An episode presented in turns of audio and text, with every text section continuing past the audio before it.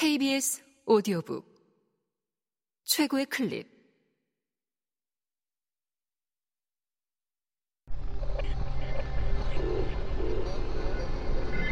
KBS 오디오북.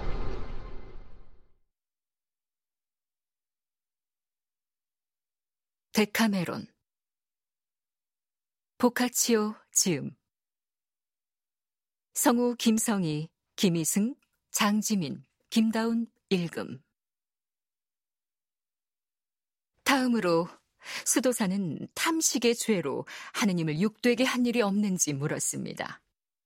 차펠레토 씨는 깊은 한숨을 내쉬며 셀 수 없을 만큼 많이 그랬다고 대답했습니다. 신앙이 독실한 사람들이 한 해 보통 한 번씩 지키는 단식 기간은 물론이고 한 주에 적어도 사흘은 빵과 물을 끊는 데 익숙하지만 그 밖에는 특히 기도를 한다든가 순례길에 나섰을 때 모주꾼이 포도주를 들이켜듯 물을 아주 달게 들이켰다고 말했습니다. 또 여자들이 들에 놀러 나갈 때 먹는 맛있는 야채 샐러드를 탐한 적이 있으며 때로는 자기처럼 신앙으로 단식을 하는 사람에 대한 일반 사람들의 기대와 예상을 벗어나 음식에 마음이 끌렸다고도 말했습니다. 그러자 수도사가 말했습니다. 어, 그런 죄는 사소한 것입니다. 그 때문에 필요 이상으로 양심에 짐을 지우지 마십시오.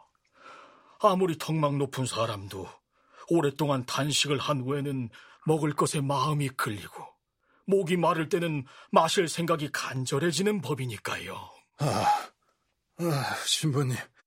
그런 말로 저를 위로하지 마세요. 보면 아시겠지만 저는 하느님을 섬기며 행한 일들은 정직해야 하고 어떤 흠도 없어야 한다고 생각합니다. 그렇지 않으면 누구라도 죄를 짓는 것입니다. 수도사는 크게 기뻐하며 이렇게 말했습니다. 어, 그렇게 생각한다니 참으로 기분이 좋군요. 당신의 순수하고 선량한 양심이 나를 매우 흐뭇하게 합니다. 하지만 혹시 이 점은 어떨까요? 분수에 넘치는 것을 바라거나 혹은 갖지 못한 것을 가지려는 탐욕의 죄를 지은 적은 없나요? 거기에 차펠레토 씨는 이렇게 대답했지요. 신부님, 제가 대법자 집에 신세를 지고 있다고 해서 이렇게 보시면 곤란합니다. 그 사람들의 일과 저는 전혀 상관이 없습니다. 오히려 그 자들을 경계하고 훈계하며 이런 식으로 뻔뻔스럽게 돈벌이를 못하게 하려고 여기에 왔습니다. 하느님께서 이렇게 병을 주시지 않았다면 그 일을 다 했을 겁니다. 하지만 제 아버지가 남겨주신 막대한 유산을 자선 사업에다 쏟아부었다는 점만은 말씀드려야겠군요. 그러고 나서 저는 먹고 살기 위해 또 가난한 그리스도인들을 돕기 위해 자그마한 장사를 시작했지요. 많이 벌고 싶은 마음으로 열심히 했고 언제나 수입의 절반은 제 생활비로 쓰고 절반은 가난한 자들에게 나누어 주었습니다. 그래서인지 창조주께서는 저를 크게 도와주셨고 사업은 계속 번창했습니다. 참 잘하셨습니다. 그런데 말입니다. 혹시 가끔이라도 화를 내신 적은 없었나요? 하고 수도사가 물었습니다. 아, 그거요. 분명히 말씀드리지만 그런 적이 많았습니다. 역겨운 짓으로 하루를 보내는 일을 하는 사람, 하느님의 가르침을 무시하거나 하느님의 심판을 업신여기는 사람을 보고도 참아야 할까요? 젊은 사람들이 흥청망청하거나 거짓말을 하거나 주막에서 술만 마시거나 성당에 가지도 않고 하느님의 세상과 전혀 상관없는 길로 가는 꼴을 볼 때마다 저는 하루에도 수백 번씩 죽지 못해 사는 기분이 들었습니다. 그러자 수도사가 대답했습니다. 그런 화라면 괜찮습니다. 나도 그런 일 때문에 당신더러 회개하라고 할 수는 없습니다. 하지만 화가 나서 누군가를 죽게 했다든지 혹은 누군가를 매도하거나 헐뜯거나 한 적은 없었나요? 거기에 차펠레토 씨는 또 이렇게 답했지요.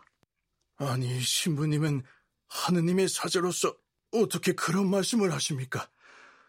신부님께서 무슨 말씀을 하고 계신지 단 한순간이라도 생각해 보세요. 자비로운 하느님께서 선택하신 분이라고 믿기 어렵군요. 그런 일은 살인자나 불안당이 하는 일이에요. 어쩌다 그런 자를 만나도 쫓아버리고 회개하게 해달라고 기도드렸지요. 하느님이 축복하실 겁니다. 하지만 말씀해 보세요. 누군가를 모함하려고 위증이나 비난을 했다거나 허락도 구하지 않고 남의 소유물을 취한 적은 없나요? 하고 수도사가 말했습니다. 딱한 번 있습니다. 누군가를 비난한 적이 있어요. 이유도 없이 만날 자기 마누라를 패는 이웃이 있었는데 그 여자 친척에게 그 자를 욕한 적이 있어요. 그 가엾은 여자가 정말 마음에 걸렸거든요. 술만 취하면 얼마나 개패도 두들겨 대는지 신부님은 모릅니다. 하느님만이 말씀해 주실 수 있을 거예요.